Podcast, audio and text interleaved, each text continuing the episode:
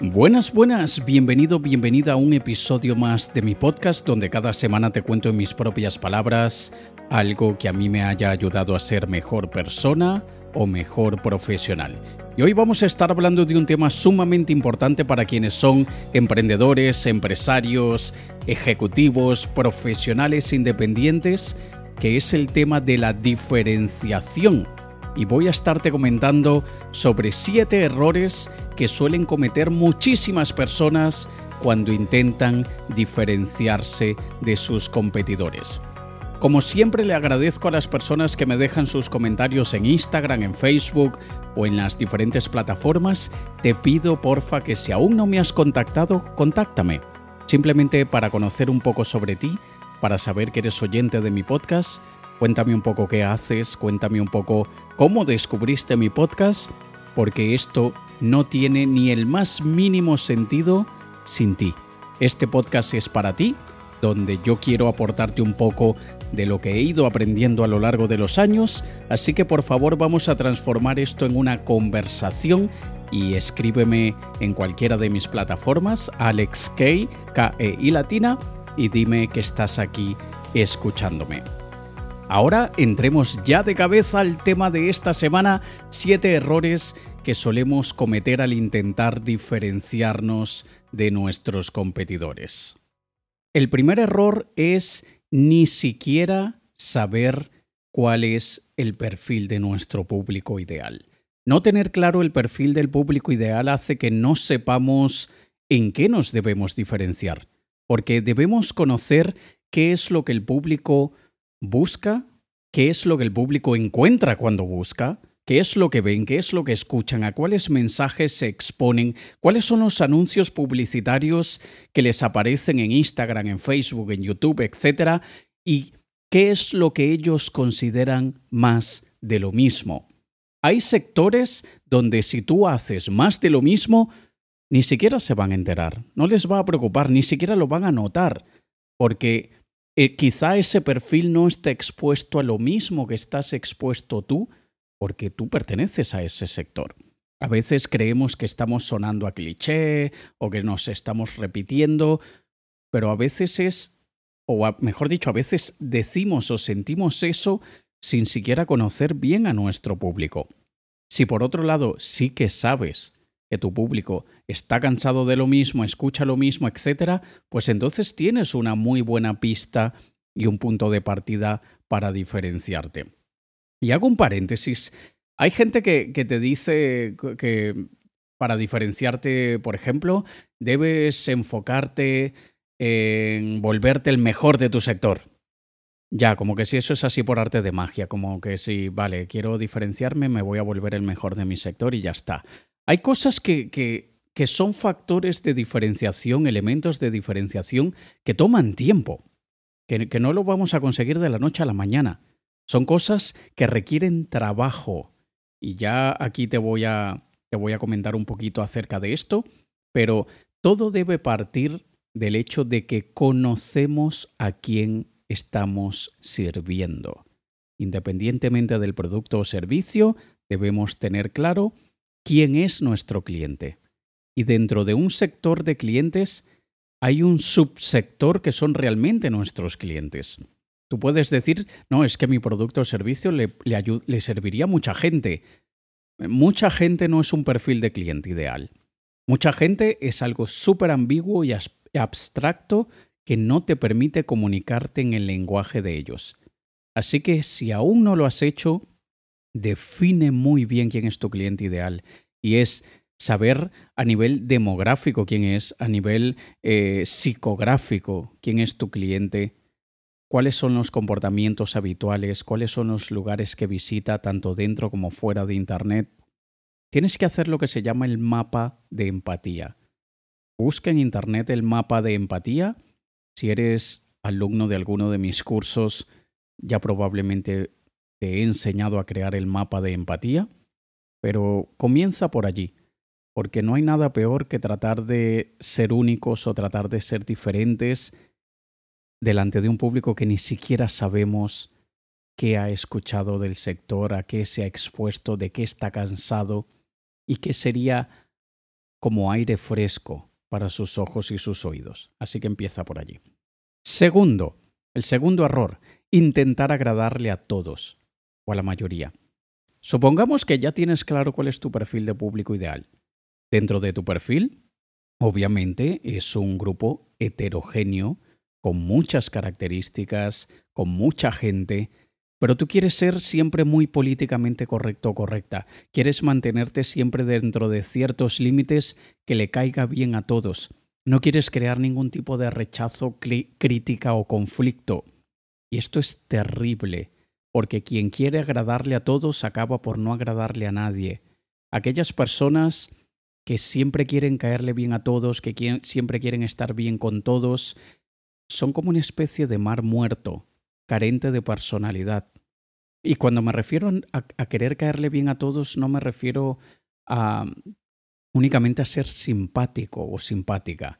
Es decir lo que la gente quiere escuchar, estar de acuerdo con lo que la gente piensa y dice. Si dices algo que trae algún tipo de rechazo, crítica o la gente te contradice, entonces tú cambias el discurso para que la gente no vea que, que tú difieres de la opinión que ellos puedan tener. Y obviamente cuando me refiero a a veces no caerle bien a la gente, no es necesariamente ser agresivo, ser borde, desagradable, sino simplemente muchas veces vas a tener un punto de vista, una visión, unos valores que defiendes que no van de acorde con algún grupo de personas dentro de tu perfil ideal. Así que no intentes agradarle a todos ni a la mayoría, sino enfócate en agradarle al tipo de clientes que te interesa agradar, defiende aquello que tú sabes que valoras, aquello que respetas y la gente se irá filtrando sola. Gente te dejará de seguir, gente te dejará de comprar, pero atraerás a otra gente que es como tú, que defiende las mismas ideas que tú. Y creo que eh, vivimos en un mundo tan diverso que nos podemos dar al lujo de atacar a un sector que esté en sintonía con aquello que nosotros somos y con aquello que nosotros valoramos. No sé si estás de acuerdo conmigo, ya luego me contarás. El tercer error, seguir a tus competidores. Yo he visto que mucha gente sigue a gente que hace exactamente lo mismo que ellos. A mí me siguen un montón de gente que quieren hacer lo mismo que yo o que hacen de alguna manera lo mismo que yo y me pregunto para qué rayos me siguen y, yo digo, o quizá hay gente que pensará que es, bueno, para inspirarse, ¿no? Para ver qué estamos publicando algunos o los que siguen a otros es para ver qué están publicando ellos. Pero eso de inspirarse hay que ponerle comillas a esa inspiración porque básicamente la gente lo que está buscando es una guía un norte sobre qué hacer, cómo hacerlo, cuándo decirlo, eh, eh, el tono de la comunicación.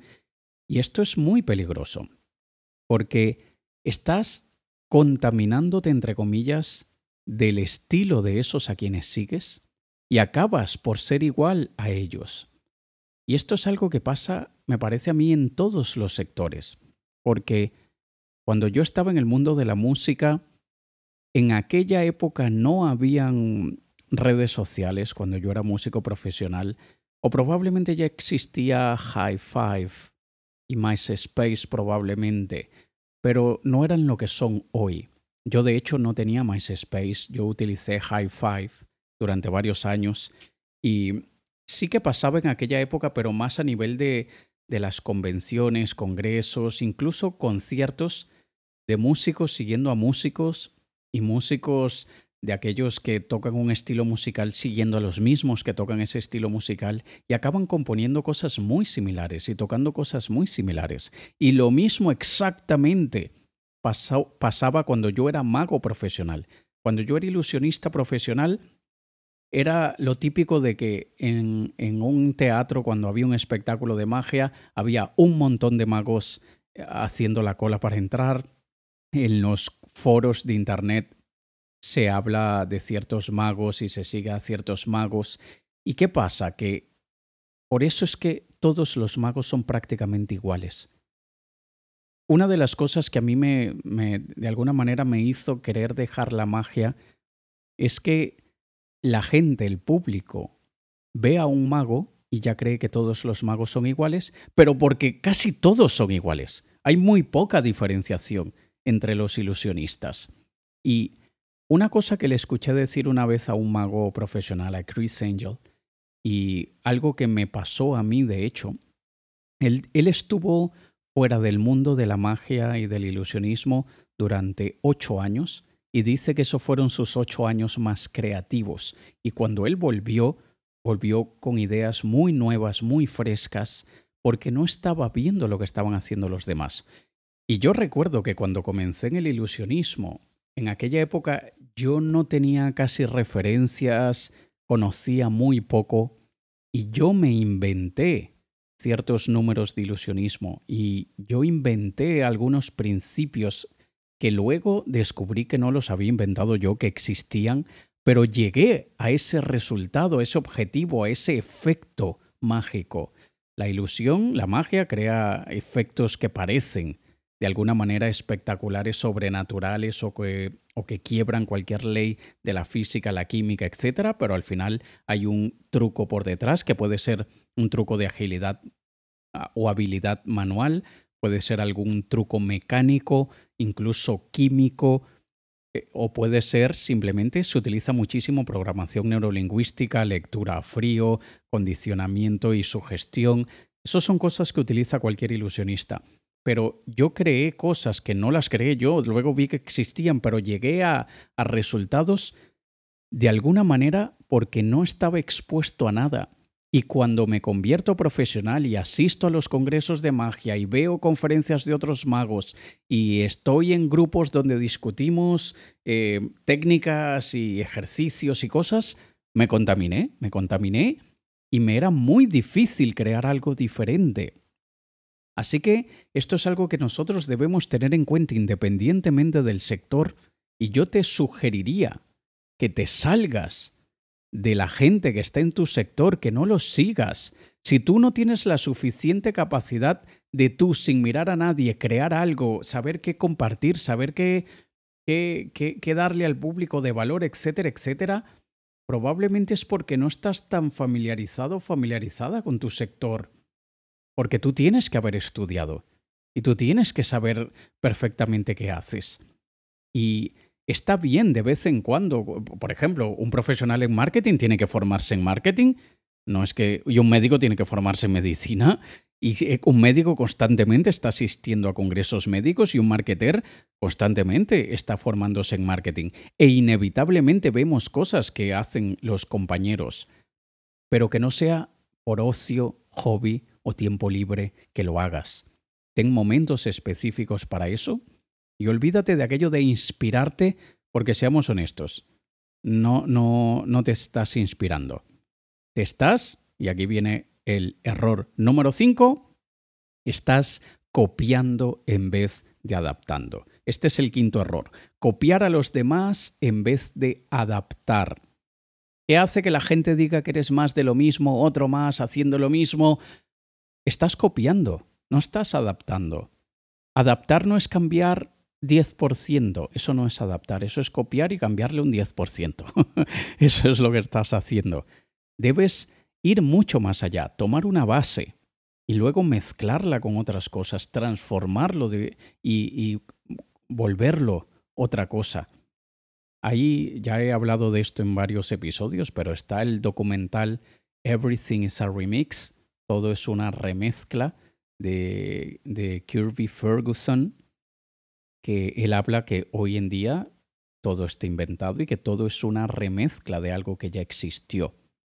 Solo que hay que tener, digamos, hay que, hay que ser lo suficientemente dedicados y tener el rigor profesional de ponernos a trabajar, porque adaptar toma trabajo, adaptar cuesta.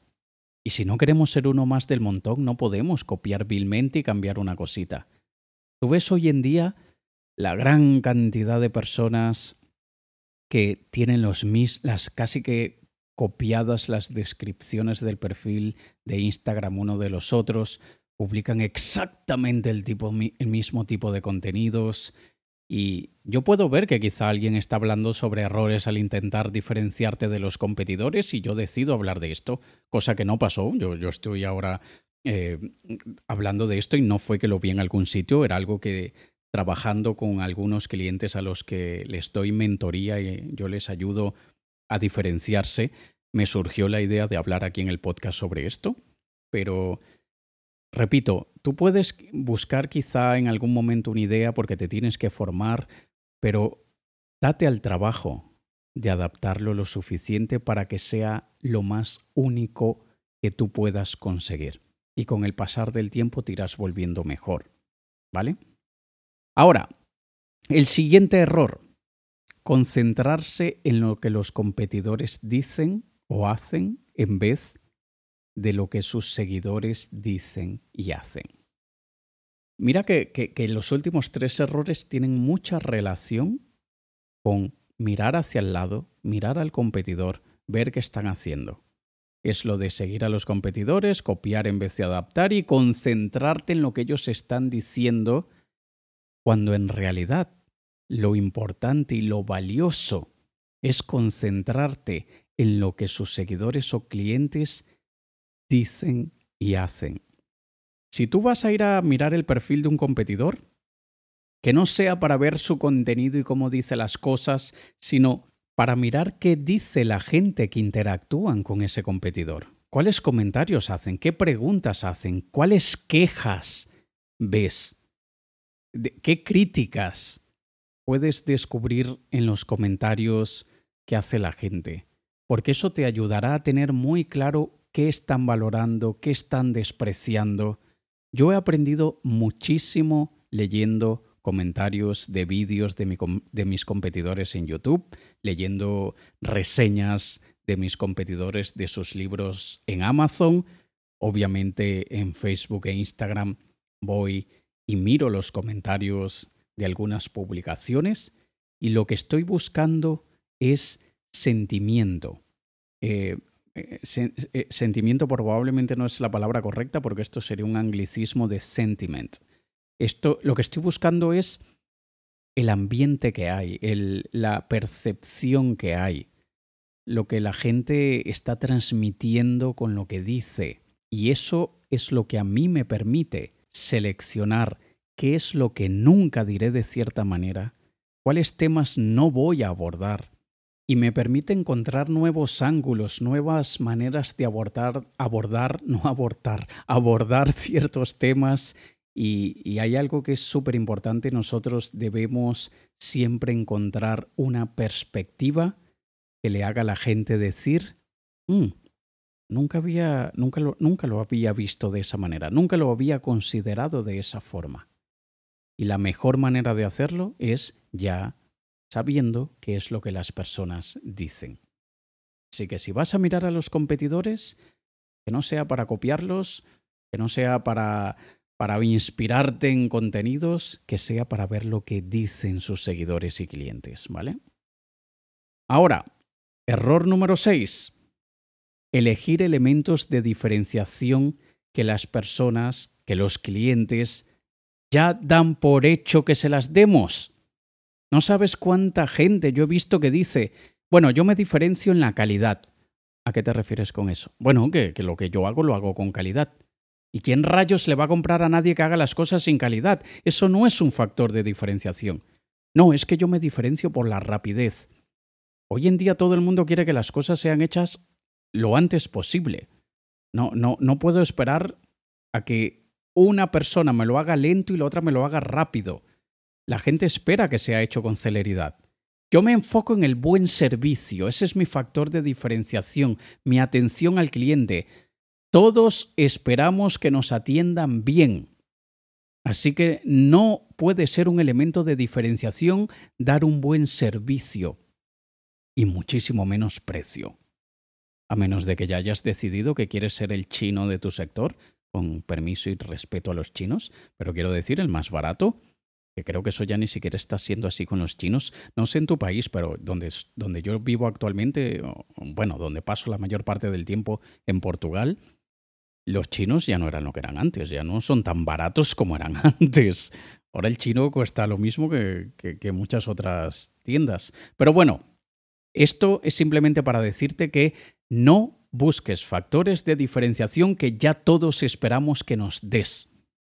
Vas a tener que ser más creativo o creativa, vas a tener que esmerarte más, porque eso no es suficiente. Eso es ya dado por sentado. Eso es prácticamente tu obligación.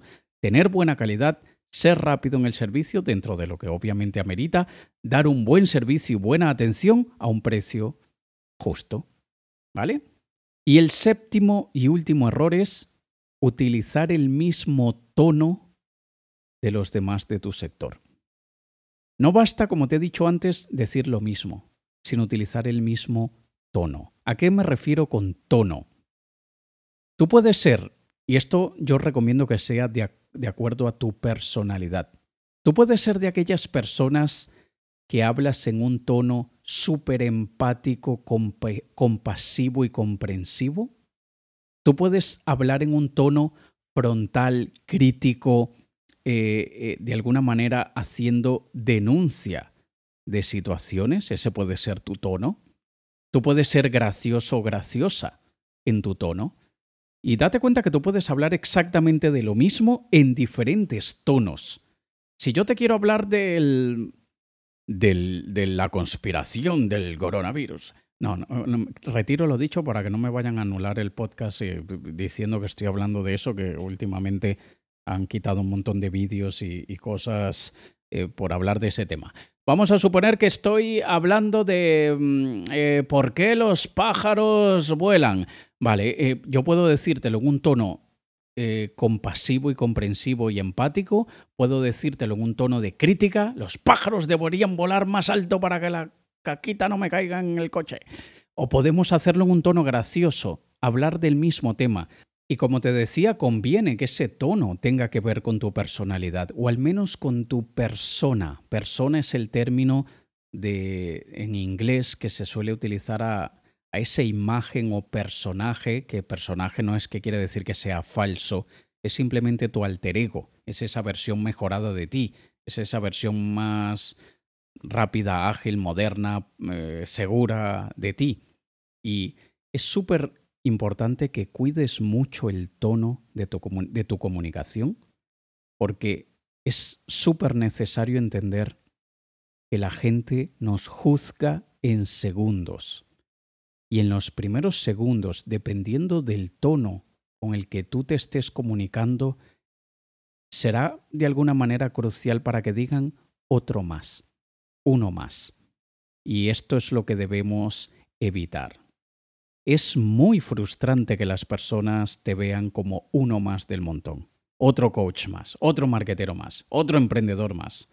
Sobre todo cuando sabes que lo que haces ayudaría a mucha gente. Pero hay tanto ruido en el mercado y tanta gente llamando la atención que te cuesta abrirte paso. Te cuesta llegarle a muchas más personas. Y desde luego, te cuesta ganar mucho más dinero. Y como te decía, no sirve de nada pensar que te estás diferenciando por la calidad de tu producto o servicio, por el trato personalizado o la atención al cliente, porque todo eso no son factores de diferenciación, sino que son requisitos fundamentales que los clientes esperan recibir siempre. Sin embargo, hay cuatro elementos de diferenciación que probablemente no estás explotando y que son la clave para dejar de ser uno más y convertirte en uno de los que gana más. ¿Quieres ser uno más? ¿O quieres ser uno de los que gana más? Esos cuatro elementos de diferenciación que probablemente no estás explotando son tu historia, tus experiencias, tu personalidad, tu esencia. Pueden haber 10.000 profesionales como tú en tu sector, pero los clientes se decantarán por aquellos con quienes conectan, por aquellos por los que sienten afinidad. Y es esto lo que yo te puedo ayudar a conseguir y lo que ayudo a conseguir a algunos de mis clientes que están en mi mentoría llamada Diferenciate. En esta mentoría llamada Diferenciate, trabajamos juntos durante tres meses, nos reunimos una vez por semana durante aproximadamente 90 minutos y nos enfocamos en desarrollar tu personalidad profesional única, construir tus historias personales de conexión emocional, mejorar tu comunicación y tu magnetismo personal. Con mi ayuda, a través de esta mentoría conseguirás llamar la atención y te destacarás sobre tus competidores, te comunicarás como una autoridad para transmitir confianza y experiencia y desde luego la meta final es que logres facturar mucho más y ganar mucho más dinero haciendo lo que te gusta. Para participar en esta mentoría debes primero postularte y contarme un poco acerca de lo que haces, ya que yo necesito saber si realmente te puedo ayudar.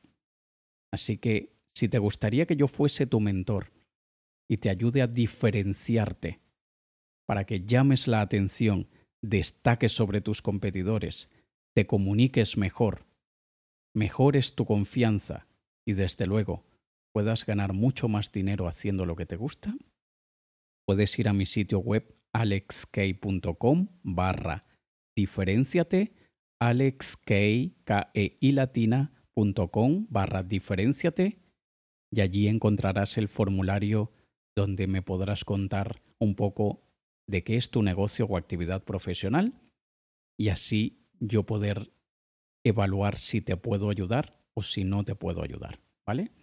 Así que puedes ir a alexk.com barra diferenciate si quieres que sea tu mentor y trabajar conmigo y yo contigo durante tres meses. Y estos son los siete errores que suelen cometer las personas al intentar diferenciarse. El resumen, no tener claro el perfil del público ideal, intentar agradarle a todos o a la mayoría, seguir a tus competidores para, entre comillas, inspirarte, copiar a los demás en vez de adaptar concentrarte en lo que los competidores dicen en vez de concentrarte en lo que dicen sus seguidores y clientes. El sexto es elegir elementos de diferenciación que las personas ya dan por hecho que las tengas, como la calidad, rapidez, buen servicio, etc. Y el último, usar el mismo lenguaje y tono de todos los demás del sector. Si intentas no cometer estos siete errores o cometer los mínimos que sean posibles, ya irás mejor que la gran mayoría de tus competidores que probablemente están cometiendo estos siete errores. Así que nada, aquí los tienes. Y espero poder ayudarte, ser tu mentor y ayudar a diferenciarte. Nos escuchamos en un próximo episodio. Te ha hablado Alex Kay. Un saludo.